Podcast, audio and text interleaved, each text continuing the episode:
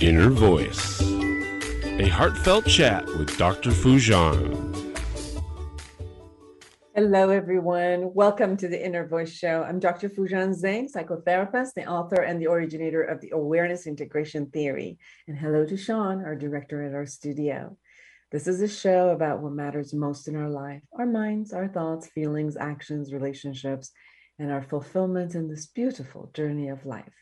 Today, I will share with you the tip of the week about how to love our body, even in the midst of our illnesses. I chat with Dominique Brightman, an award winning speaker and a certified member with the John Maxwell team. He's the best selling author of Going North Tips and Techniques to Advance Yourself. He hosts the Going North podcast and a top rated self help podcast that interviews authors from all over the world. And um, his mantra is advance others to advance yourself. Then I bring you E.A. Solkovitz. Um, he is the founder of Givers University and the author of The Giver's Mindset, The Giver's Lifestyle, and The Giver's Lifelong Learning for the Gift to Be Great series. As you see today, it's all about giving and all about how to be for others. It's ama- going to be an amazing show. Please subscribe to my YouTube channel and podcast. I love to hear from you. So connect with me in any of the social medias that you have through Dr. Foojan Zeine, and I love to hear from you through my um, podcast. I mean, podcast and um, website, foojanzeine.com. But here first is the tip of the week.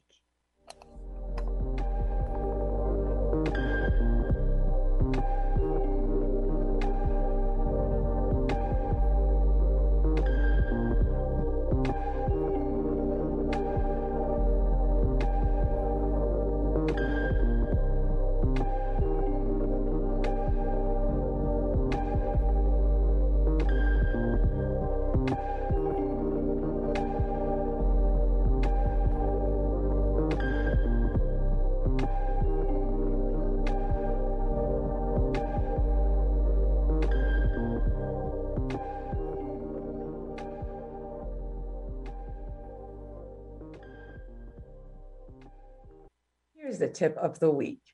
There's a surge in the I don't feel good experience due to the different strands of COVID 19, flu, or simple cold. People react differently to being sick, having to cancel their plans or work. Some people feel relieved that they can just stay home and go, oh, guilt free, I can take care of myself. And um, some people get very agitated for having to miss work or social events. Others get angry at their body for getting sick. Some get angry at others and the world for getting them sick. Some think that they have so much to do, they can't afford to be sick. And some literally can't afford to get sick due to financial restraint and not having the ability to go to work. So there is the illness itself, and then all the thoughts and emotions around the illness that is different for us. Any illness comes with its own set of discomfort and management. However, how we deal with an illness is the subject that I like to talk, ponder. We may think that our body is not us, and it is this object or a vehicle that is not working, and we get irritated at it. As if our car had a problem and it is creating discomfort and an inconvenience for us. So we continue to be agitated at it for not working properly as it should. We may even punish it by withholding nutrition from it or even abusing it with unhealthy food, drugs, or alcohol. For many who have been physically or sexually abused or mistreated, it may be hard to even live in their bodies I've worked with people who recall lifting off from their bodies when they were being hit or sexually molested. They never felt the same about their bodies. Many athletes learned to use their bodies for their sport and saw it only as a vehicle to win a trophy for them. Others were ashamed of their bodies, not being perfect or an attractive one, whether they were too thin or too fat or too tall or too short or just disfigured. Somehow, and not to par with the latest fashion, and therefore they decided to abandon the body and punish it.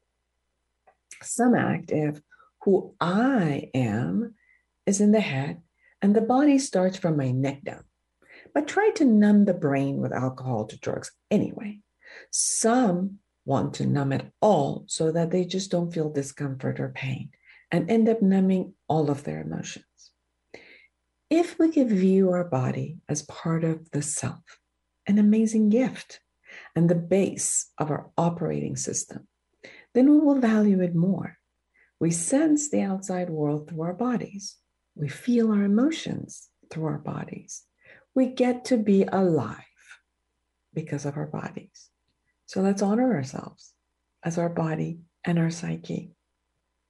Even for the ones who believe that their soul is different than their bodies, in this lifetime on earth, they only got one. They only get to be experiencing being on the earth through this body. I want to share this simple meditation with you. Okay. So sit comfortably, um, close your eyes. If you're not driving, if you're not driving. If you are, don't worry about it. Just watch the front, of, watch front of you, and then listen. Begin breathing deeply into the bottom of your stomach. And inhale to the count of four, and then hold count of four, and exhale to the count of four. And then continue deep breathing and extend the exhale so it'll be four, four, six, four, four, eight, four, four, ten. And as you continue breathing deeply, just concentrate on extending your exhale and begin concentrating on your feet and toes and state your gratitude. Like, I love you and thank you for being with me. Thank you for helping me walk, holding my balance, and facilitating me moving around. Is there anything I can do for you? Is there anything you need from me? Listen to that part of your body responding. Take note of what each part of your body will share with you. Then go to your calves. I love you. Thank you with, for being with me. Thank you for allowing me to walk. Is there anything that you need from me? Is there anything I can do for you? And then go to your thighs and your pelvic and your back and all of your internal organs one by one your breasts, your lung, your arms, your hands, your fingers, neck, facial features, head, head, brain, hair, all your parts. You'll begin connecting with your body in a whole new way. Love your body as is, listen to it, nurture it, and take care of yourself. If you need the recording of the meditation with my voice, which I have full on for your body, contact me, foojanzeine at gmail.com. And I love to share with you all of those. Don't forget to get my book, Life Reset The Awareness Integration Path to Create the Life You Want and to learn the skills of self awareness and integration. And for all of you who are therapists and coaches out there, get my book with awareness integration ther- um, therapy so that you can work with yourself and your clients in that way. And um, we'll be right back.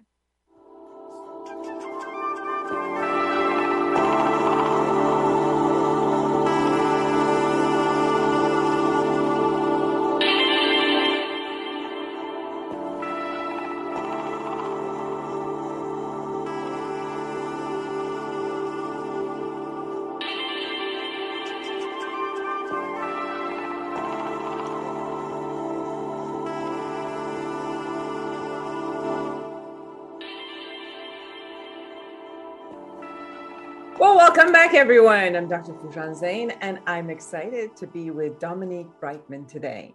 He is an award winning speaker and a certified member with the John Maxwell team. He is the best selling author of Going North Tips and Techniques to Advance Yourself and um, Stay the Course, Elite Performance Seven Secret Keys to Sustainable Success.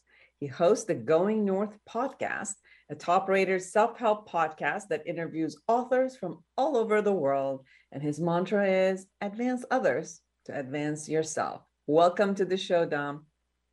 Thank you, Dr. Foojan. Appreciate you for having me on. Let's have some fun on all the buns.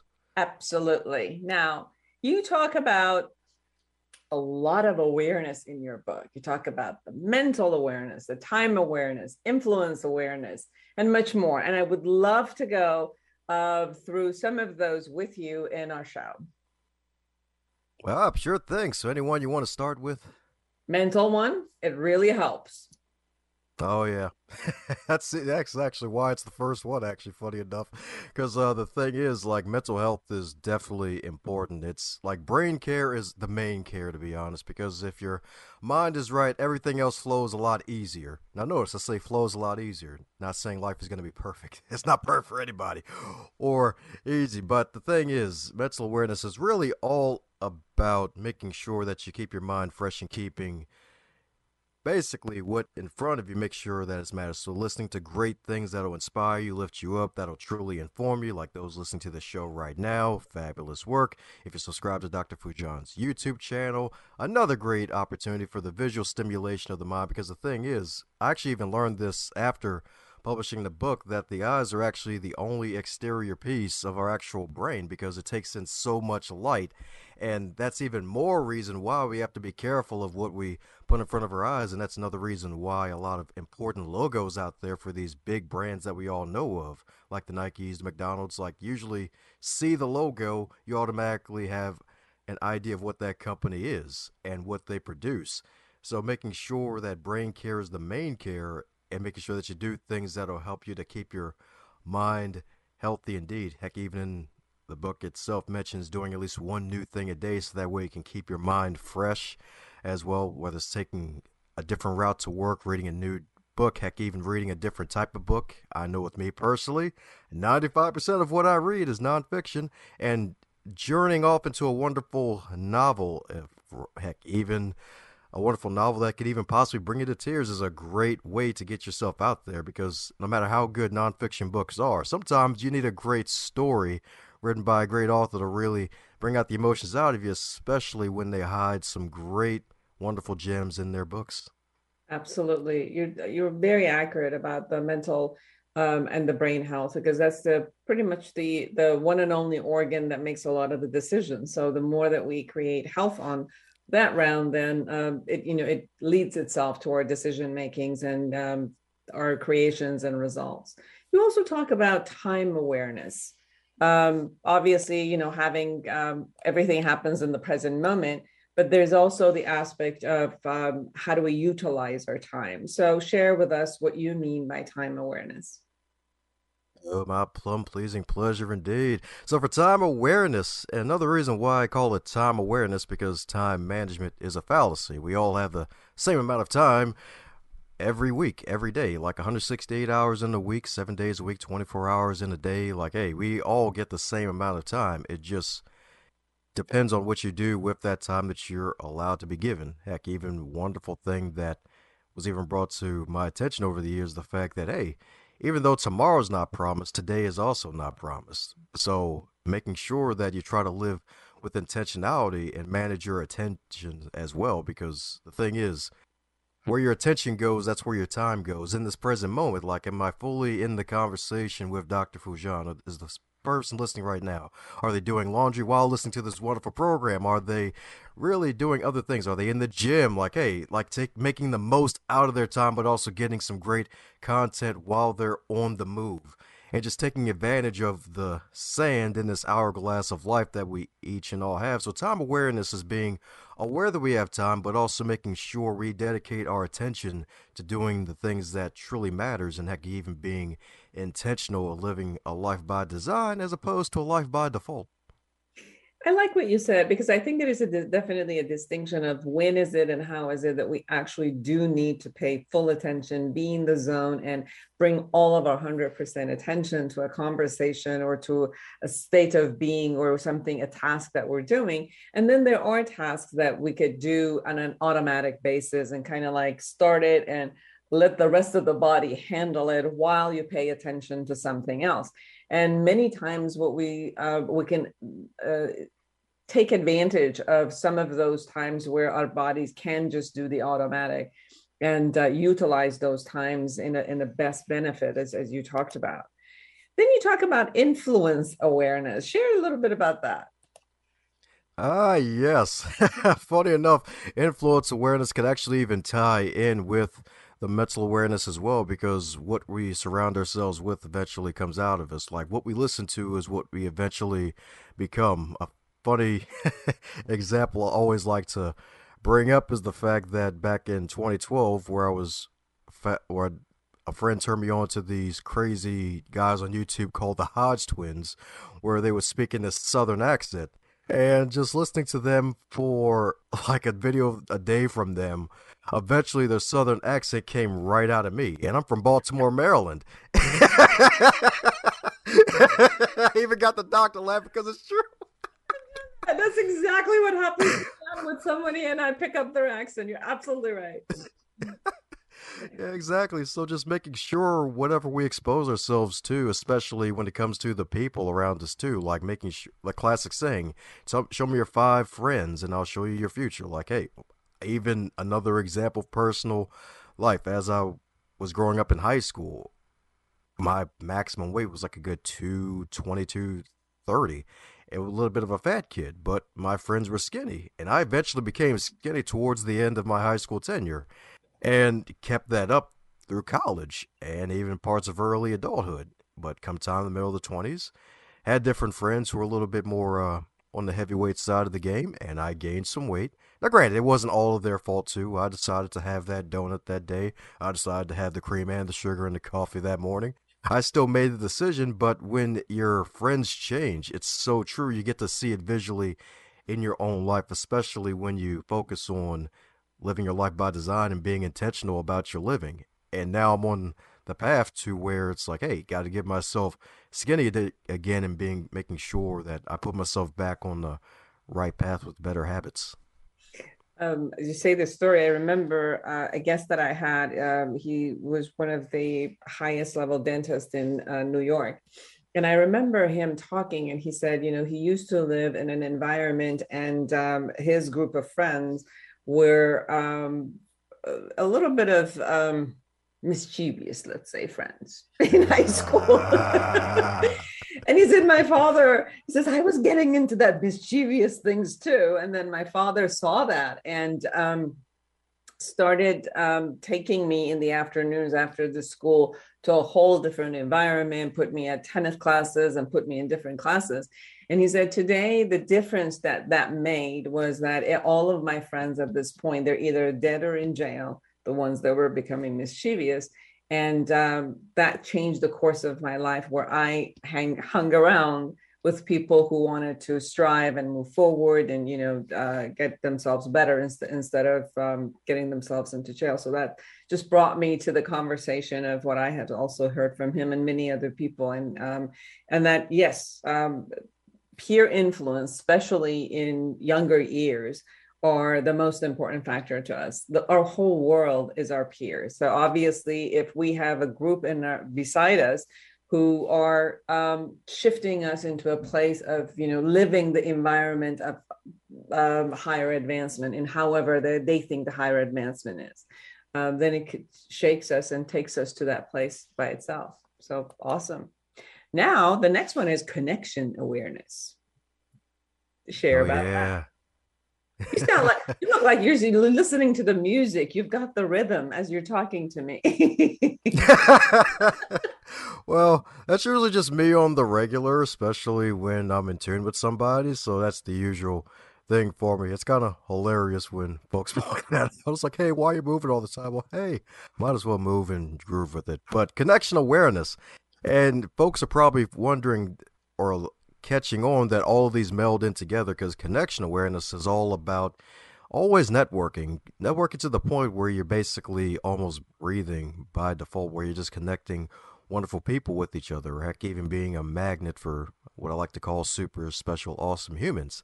Mm-hmm. Because heck, even like you and I, Dr. Foojan, like we have uh we have some folks in circles like from Sacred Stories Publishing, like Laura Staley, a wonderful guest you have on your show in the past, and a few others, Heck, even Janet Taylor, who called herself the mom of 18 kids at one point, like you being on a program. Actually, you were both on a program too. So, like, th- being able to put yourself out there and connect with other wonderful people and seeking to help others without anything in return, like kind of like my whole life motto advance others to advance yourself.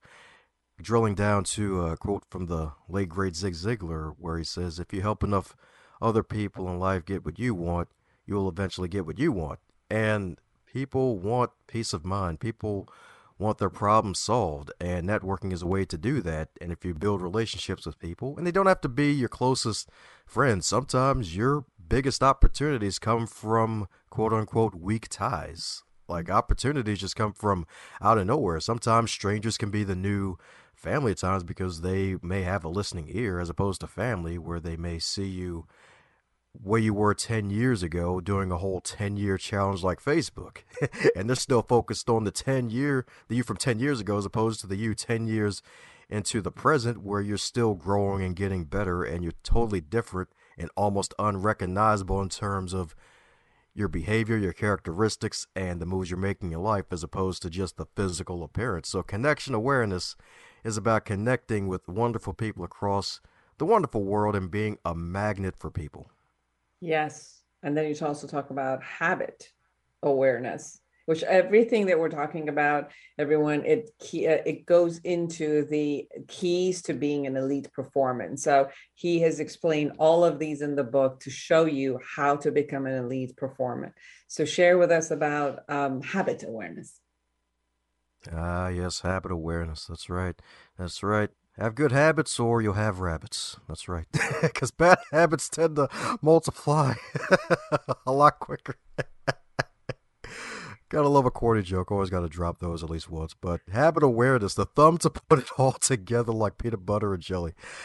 The thing is, one of the main habits, and it's probably easy to do and easy not to do, is sleep. Like one of the major things that have that was one of the setbacks in life for me was not getting enough sleep because I, I was actually going through a time, it's been multiple times before, but one time in particular where it stuck out was when I was caregiving for my dying father with Alzheimer's while holding down a full time job and another volunteer leadership position overseeing a about 17 groups in the northern Baltimore, Maryland area.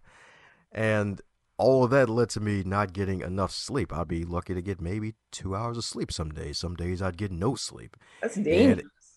Yeah, exactly. It's dangerous indeed. Like then you at least getting the caffeine and then gaining a bunch of weight. Another reason why it's important to really make sure that all your habits are in the right place. And when you get less sleep, you're going to drink more coffee, more caffeine products, stuff to keep you awake and jolted all the time. And then that leads you to being short with people. And that's not a place where you need to be, especially when life is customer service. So one of the major habits was making sure I at least get a good six plus hours of sleep every night, at least minimum, and work on that. Of course, increasing water intake as well, because one of one of the experts I've had on my podcast in the past, she mentions how a lot of folks who get dementia and Alzheimer's is because they're dehydrated. And funny enough, even though it's not funny, is the fact that my father actually was in the hospital a couple times emergency room. And one of the times was because he was dehydrated. And that dehydration really had his Alzheimer's really set on the deep end where he was sundowning a lot more than usual because he just wasn't drinking enough water. We offered him water multiple times, but juices, he would prefer those because, hey, it tastes good, but the waters, he just wouldn't drink it. So, water and sleep, make sure you get both effectively and a lot. there are definitely habits that we can utilize for this body. So, we could uh, utilize it in the best capacity. And there are other habits that will create success for us because they're appropriate habits that accumulate, as you said, the bunnies, it accumulates. And you do the uh, the right habits and the uh, the beneficial habits, you could see that your uh, life also goes toward. Um, you know the blessings and the gratitude that you can have about all that you have and um, you also started a podcast going north how come? How come you wanted to uh, share yourself not only through the book but also through the podcast? Oh yeah, definitely had to share myself. Got to spread the chocolate everywhere, right? Like who doesn't like chocolate, right? And the thing was, like my mantra, "Advance others to advance yourself." It's all about really helping other authors get their stories out there, get the word out about their books, the programs, their offerings, and other things. Because myself, my book was published back in October 2016, my first ever book.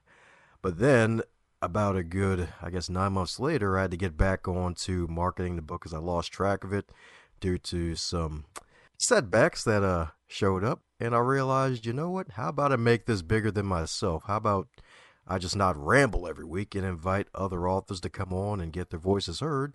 And plus, I get to learn from them as well. So I get to be greedy and generous at the same time. It's like, hey, get to have conversations with folks who probably never talk to me get on any given day. But hey, if I have an audience and they get to learn and we have a great conversation, then that's really what it's all about. So basically inviting authors to come on, talk about their books, promote themselves, and just build up those wonderful connections so that way that hey, we can be better together and not butter together.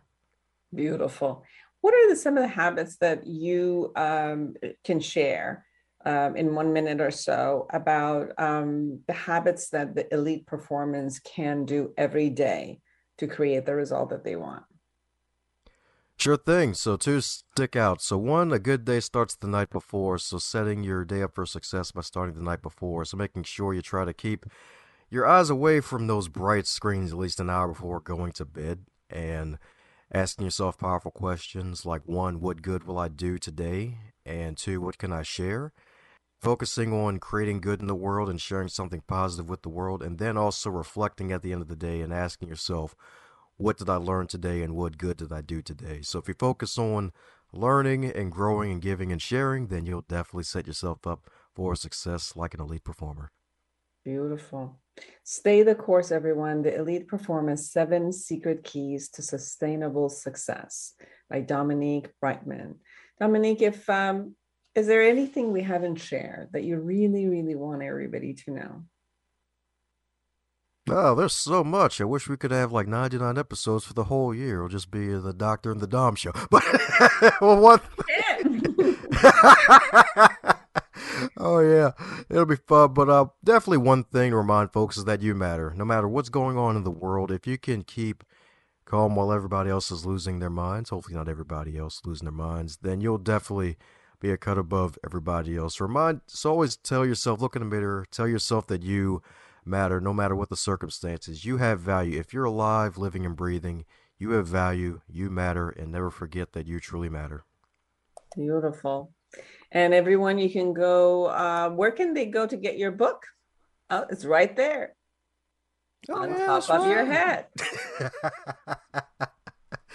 Yeah, something as a replacement for the Halo while on, on camera. So head over to dombrightman.com for all things Dom related. And you can buy the book, subscribe to the Going North podcast as well, and be on the lookout when hopefully Dr. Foojan makes her appearance on the show. I would be honored. I'll be there definitely. Um, I love what you said. Anything Dom related. Anything Dom related, you go to dombrightman.com. I love that everyone, Dom Brightman, um, stay the course. The Elite Performance Seven Secret Keys to Sustainable Success. If you're only listening to us and you're not viewing us, I want you to know it is amazing to sit with Dom because he's consistently dancing and creates dance movements in within you. Like it's it's uh it's the movement and the rhythm that is like it's uh, not. I think uh, it's soothing and exciting at the same time. So it was a joy to have you Dom with me. Woohoo! Glad the feeling's mutual. Uh, don't go anywhere, everyone. We'll be right back.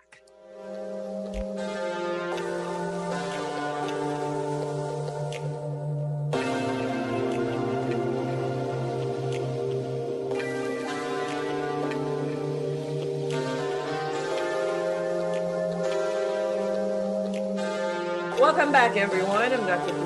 Zeine, and I have E.A. Solkovitz with me. He is the founder of Givers University, author of The Giver's Mindset, The Giver's Lifestyle, and The Giver's Lifelong Learning for the Gift to Be Great series. And he is the founder of the Giver University. So, um, welcome to the show. Thank you so much for having me on your great show. Thank you. I love uh, the first thing that caught my eyes was Giver University. So, um, first of all, I the couple of things I'm just going to throw out there. Um, the distinction and definition of giver, like versus taker, mm-hmm. and then why a university. Excellent. Thank you. Um, well, first of all, I, I want to say to all your listeners, we love everybody. I say it emphatically. We love everybody. And we teach a skill set that uh, I have to share that, you know, I've just, I haven't seen anyone else teaching it. It's very unique in that um, we teach people how to separate the person who we love from their deeds which we may not love. And with that distinction, we call it discernment, and then we actually help people. So when we use the term giver, we're not labeling people. We don't label people. What we're doing is we're labeling their deeds, giver deeds. And when we say taker, we're not labeling a person, you know, that human is a taker. We're labeling taker deeds. And we actually even do this by checklist. So we actually, because, you know, when, when we say, you know, we actually did a quiz some time ago, and uh, you know, are you a giver or a taker? And no one would take it because no one wanted to find out. and, and so we thought, well, we got to relook at this. You know, this is a sort of a different way of uh, keeping track here. and it has like when, a morality. Um, it really does. Like if you're a taker, it's bad, and if it's yeah, right, it's really good. Yeah. And, and everyone, you know, wants to think, you know, they're good people, you know, deep down kind of thing. So and so we got into the details and and you know, I, see so many broad, innocuous swaths of information that say things, but we wanted to get into the actual detail, you know, very granular. How do you discern? I mean, how do you know? It's like I was talking with a gentleman a few interviews ago, and he said, Boy, this is really great stuff. And I read this book, and it said, I got to have five good people around me. And I said, You're right, you do. One question Which five? Mm. And he stared at me with his blank look. I said, You see my point? I said, The information's accurate. I said, But how do we discern and what do we do?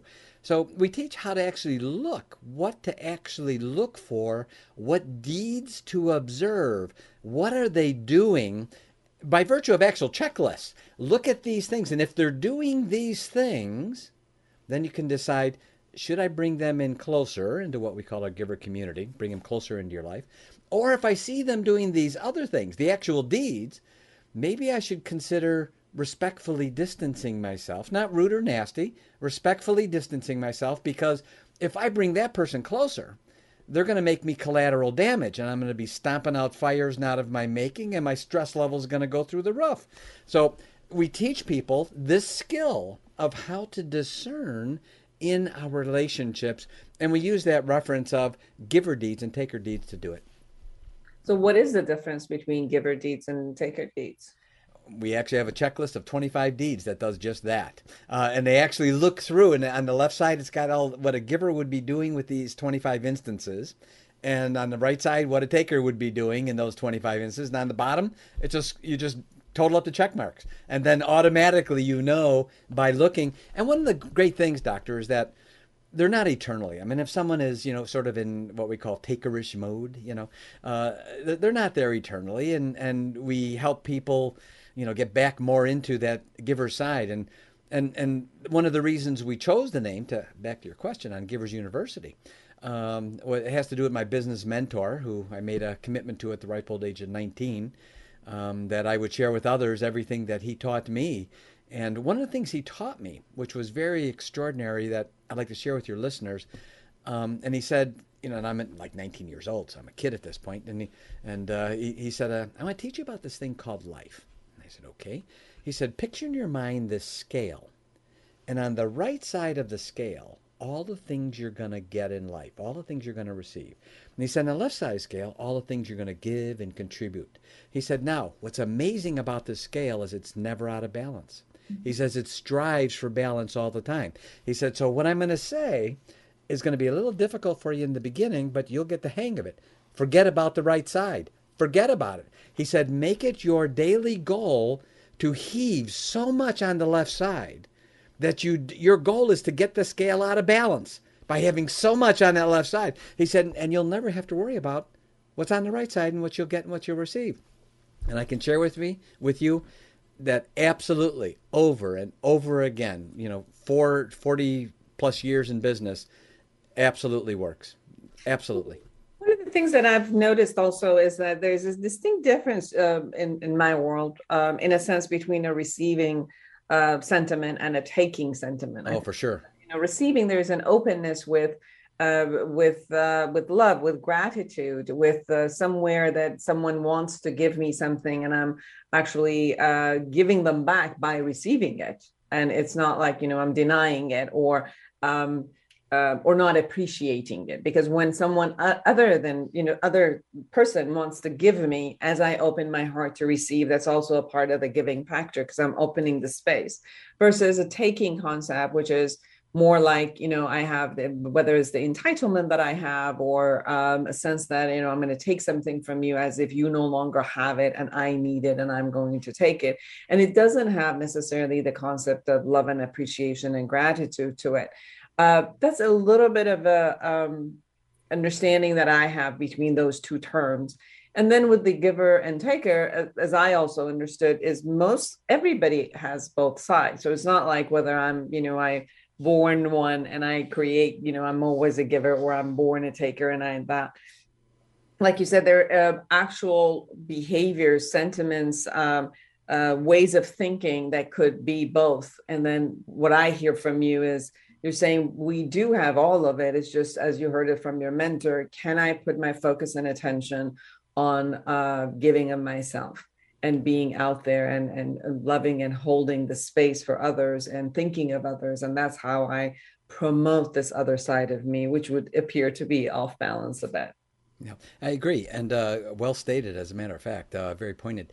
The uh, it, it had a lot of its intention. You know, when we go into a scenario, and we're all a work in progress. You know, we all are, and uh, and we're and our lives are self fulfilling prophecies. And uh, but they have a gauge where we can not only self assess, because with all of this, there's a self assessment part that's built in.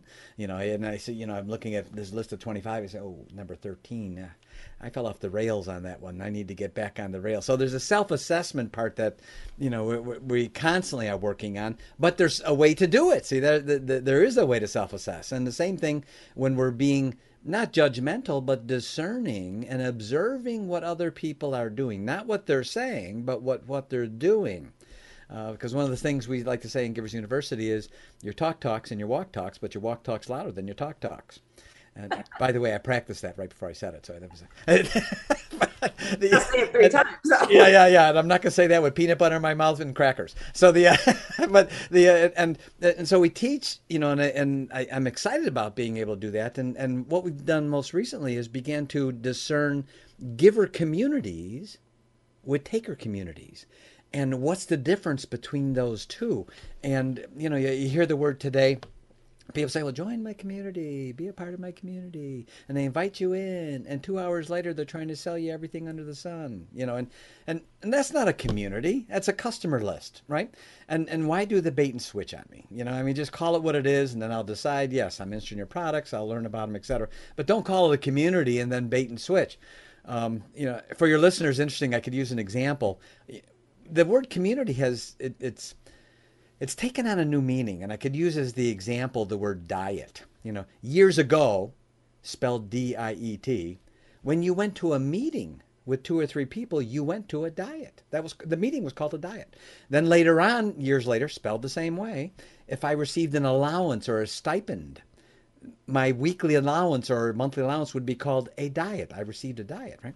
Then as I was growing up, the word diet meant eating habits. It was the way I ate, right? And now you say diet and it means weight loss. Always spelled the same way, D I E T, totally different meanings over the years. And we've seen, in my opinion, doctor, this emergence of so called communities or what I call taker communities that are not really communities and not really, uh, you know. So the definition that I could give with your listeners of a taker community is a taker community is designed with the intention to get something from you, to earn money off of you, and the whole intention from the very beginning is with that intention. A giver's community is exactly the opposite. Um, my business mentor came to me with an amazing contest, if I can share it with you, because it's a, it, it's a very thought provoking contest as well. Uh, I'd worked my way up and being a partner with him, and we were splitting everything 50 50. And he had diabetes and uh, uh, the worst way. It took his life early, uh, decades ago, as a matter of fact.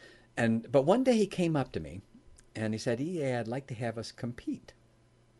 And he had that look in his eye. I knew that glimmer. I knew that, you know. I thought, "Oh boy, this is going to be really interesting." And he said, uh, "I said, you'd like to have us compete?" And he says, "Yes. This is what I propose. I propose that we compete each year to see who can make the other one more money."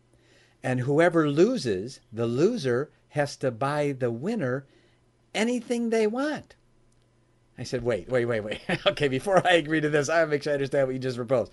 All right, what you're saying, Sam, his name was Sam Robbins, and uh, God bless him. I still think he's looking over my shoulder, making sure I'm fulfilling my vow and commitment to him. But uh, he, he, I said, okay, Sam, what you're saying is, all right, we're going to compete each year, and if you make me more money than I made you, I lose, you win because you made me more money, you get to ask me anything that I that you want, and I have to buy it for you. And he said, yes. And I said, okay, now the other side of the coin's true, right? Also, if, if I make you more money, I get to ask for anything I want and you have to buy. He said, yes. Well, doctor, the first year, he beat me so bad, it wasn't even funny. It was brutal. And I paid cash for a house for him in Florida. And I couldn't be mad. I had the money. He had made me more money than I made him. I thought, man, I got to get smart because this is to get brutal if I don't if I don't figure this out. And the next year I won, and he bought me a plane. That's when I became a commercial pilot.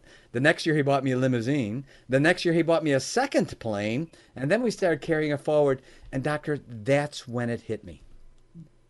What he had really done, because of his diabetes, and because you know, I mean, he was, you know, three decades my senior he knew he wasn't going to be able to keep up. And since we were splitting everything 50 50, he wanted me to win. He wanted me to have that thing that he wasn't getting so my mind wouldn't get screwed up because we were splitting everything 50 50 and he knew he couldn't keep up with me. I was in my mid 30s, right? So I thought, man, what kind of man comes up with that? Mm-hmm. What kind of man can play that forward in his mind? Think of what might happen craft something like that and come to me with that. And I, I, I, love him today more than ever, even though he's decades gone. And uh, what, a, what an amazing man. I was blessed to have him as a mentor. But we call that, it became one of the cornerstones in Givers University. We call that the Givers Contest Intention. Mm-hmm. And, Doctor, that's what sets a Givers community dramatically apart from a taker community. We it's it's one of it's it's our intention. We call it the Givers Contest intention, and that means we we we share with people how they can build their own. We want them to build their own. You know, there was a book out years ago, uh, still out today. Uh, it's called Think and Grow Rich by Napoleon Hill. I'm sure many of your listeners are familiar with it. Yes. And, and, and Napoleon does a masterful job of talking about the mastermind principle, right? And uh, but and of course at that time when the book was written it was very novel you know something very breaking you know uh, kind of thing the latest thing. Uh, but he never really gets into how do you do it. And i saw in my lifetime a lot of mastermind groups uh, uh, that came together and you know group of people. But then within two or three months they just sort of dissipate. They just sort of go their own way. And i realized that there was really a need here because we need to surround ourselves with the right kind of people, but no one's teaching us how do we do it. One, you know, discernment's a part of it, but then also how do we put that group around us in our life so that we don't we're not stomping out fires and all these things. So that became what we call the givers junto. Um, and can I give some examples of some different juntos in the past with other people and how they've worked, uh, even in historically? Please, I just got goosebump when you t- shared about that experience because I yeah. think that the intention of um, and and seeing how much you know you can be for others in a way that it it comes back regardless. So you have a system um, that this the system is already thinking about the bigger game and is thinking about a bigger success game than um, you know your yourself. So it's this expansion um, that you're already envisioning, and you're envisioning not only you getting on top and winning it all, but you're envisioning a whole community together going forward, and that's that's the beauty of what I'm hearing from you. Thank you, and and you know uh, the an example would be one of them is called the Givers Junto. We use the term Junto instead of community, which still means a Junto basically is a group of people getting together for a common purpose. That's a Junto, right? And if you if someone had a group of a dozen people, and if all of them, and a critical part of this, doctor, is what I call the expectational agreement up front. These are the things we're going to agree to up front. And one of those things is that as a member of this group, we each have and accept and agree to up front a fiduciary responsibility that we're going to put everyone else's interests in front of our own. And when we have a group of people that are equally committed, think of the power that comes out of that when here each person individually through the contest intention is competing to give more to the group than they're getting and the other 11 are doing the same thing what comes out of that is incredibly incredibly powerful because then we're not thinking, well, you know, I'm afraid to give because what if they take advantage of me? And what if they do this? And what if they do that? All the things that cause people to hold back when they have that great opportunity. So having that intention, the what I call expectational agreement. This is what we expect. And if you're not good with that, no problem. God bless you. It's just not a good fit for you. But if it is, we would welcome you and we we have an accountability here with each other. This is what we do. So uh, it and my business mentor taught me the value in that. And I had one gentleman say, he goes, you know, it sounds really utopian. I said, it may sound that way, but I can tell you it's not. I lived it. I lived it in my life. Yeah, I think there's a beauty in what you just um, explained, which is it's not uh, it's not in people's head. An intention and intention is not just from one way. It's stated in a way that a group of people who are agreeing, they're holding themselves accountable and responsible, holding each other accountable and responsible. So it really comes from this just a mental utopia or a mental fantasy into an actual space where people are agreeing they're looking at it their uh, their uh, actions are involved actions are um, evaluated by everybody moving forward. The the the context is different. This could be done in any level of business or absolutely you know um, um, the contractual aspect of any business where people come in they know exactly what they want from each other contracts are then so this is exactly like any business. What you're sharing is that the context is different where the you know a, a, an original context for a business is that i will profit i will give you some stuff but the point of a business is i will profit. And the context that i'm hearing from you is we're all giving and the point is that my intention is to have so much giving to you uh, that it just bursts the community up, whether this community is two people or 10 people or thousands of people. That's where the context and the and the um, for vision is. Exactly I'm right. so excited to hear this. This is awesome. I'm telling you, my, I'm getting goosebumps. I love this. the, the, the word junto, which we use, actually is a Spanish word goes back to like the 1600s. Um, wasn't used much, and then in the 1700s, it was picked up by a gentleman by the name of Benjamin Franklin. And uh, in 1727, Benjamin Franklin got together a group of a dozen friends, 12 guy, 12 people, and they, he, he formed what he called the Mutual Improvement Club. And they met every Friday for a couple of hours. And they talked about everything. They talked about politics and morals and ethics and business and social life. And then later on, he uh, Ben Franklin called that his Junto, and then later on he called it the Leather Apron Club. Now, what's interesting about that, Doctor, is that arguably our very Declaration of Independence could be traced all the way back to the conversations he had in his Junto with those 12 people. So no one can tell me a Junto can't be powerful uh, when people get together for the right reason and uh, and then and we teach basically we help people build three different kinds of junto. These are theirs. We want you know it's theirs. We don't charge for this. We don't. We want, this is something we just feel is important because we're heaving everything we can on that left side of the scale, and that's our our objective. There's a greater junto, which is any number of people, it can be worldwide. They get together for a common purpose. Good example might be Salvation Army, VFW, Lions uh, Lions Club. Those would be good examples, right? Then there's the insider junto, 2 to 12 people, more close knit, more intimate group, know each other better. Um, that's called the insider junto. And then we have the what we call the millionaires junto, and those are 2 to 12 vetted millionaires, literally vetted millionaires, who are all coming together for a common purpose. Good example that would be in uh, 1915, Henry Ford formed a millionaire junto with himself, Thomas Edison, Harvey Firestone, and John Burroughs. John Burroughs was a uh, he was actually a writer and a poet, and uh, he was also a federal bank examiner. So I can only guess he must have been the money guy. But anyway, the uh, so the, so and there was the four of them in this junto, right?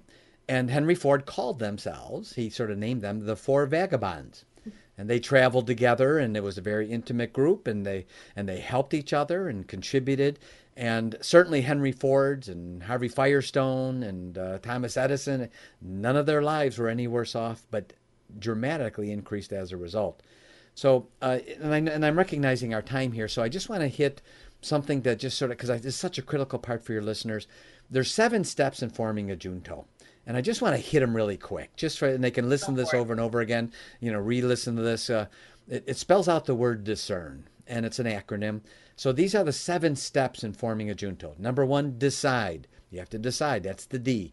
And we give checklists and teaching people how do you decide? What are the things you look for? I is invite. How do you invite these assumably uh, 12 people at an insider junto? How do you go about doing that? S is seed the seed part is where you meet with them and you get that expectational agreement. These are the things we're doing. This is why we're meeting. This is what we expect of each other. This is the accountability we have.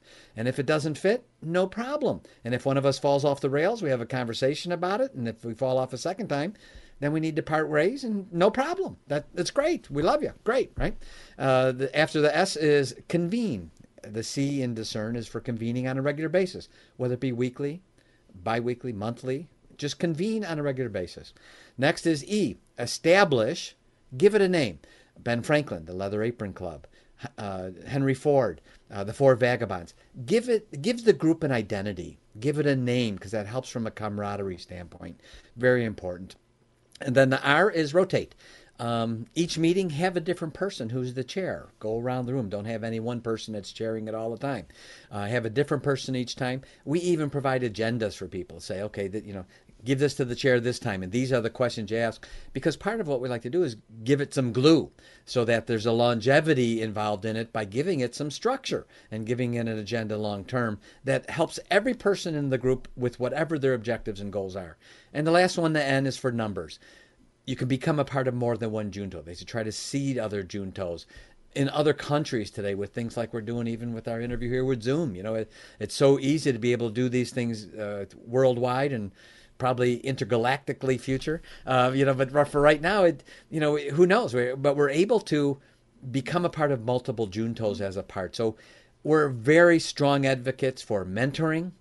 Um, we're very strong advocates for forming the right kind of community around you and teaching people how to discern in their relationships so they can be so much more happy and, and, and so much more productive in their lives. And so, and as I hear you, I'm assuming that this is not only around business ideas. So oh, people, oh, for sure, yeah, people can get together and say, um, we all are committed to eradicate poverty, let's say, in the, around the world.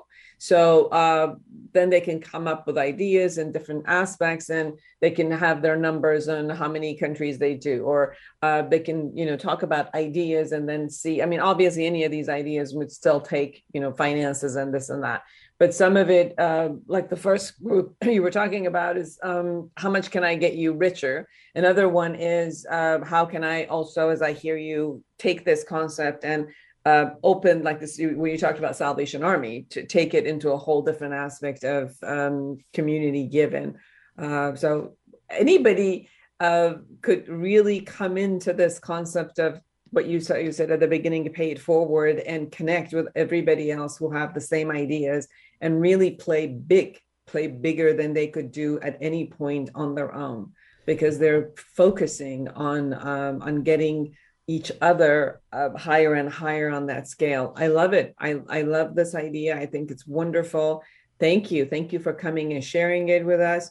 Everyone, EA, Solkovitz, please go to the Giver Minds, um, uh, the Givers uh, University. How do they find you? Yep, they would actually. Uh, and, and, by the way, side note, um, the the Givers Juntos can be used for any aspect of business, personal, social, They can have social juntos. They can have family juntos. You know, I mean, uh, there, there's no aspect that it is not going to benefit them to be discerning in who they have around them, uh, and be have that competition going of who can contribute more. They simply go to giversuniversity.com just that simple. Uh, and uh, and if they sign up for a newsletter, we give them a free the 25 checklist I mentioned.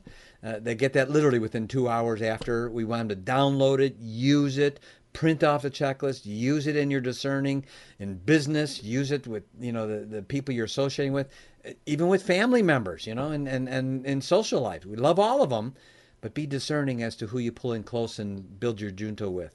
Beautiful. Uh, last word of wisdom in a minute. Anything we haven't said, and you really want everybody to know. The three things my business mentor taught me to say four decades ago to myself, and he got me to say it to myself every day of my life. And as fortunes came and went and came and went and came and went in my life, I always said these three things to myself every day, and I share them with your listeners. I will never give up. I will keep rising up, and I will always overcome. Beautiful. Thank you so much for taking the time and being on our show. Thank you for having me, Doctor. And for everyone who's out there, create an amazing life for yourself and everyone around you. Until next week, bye bye.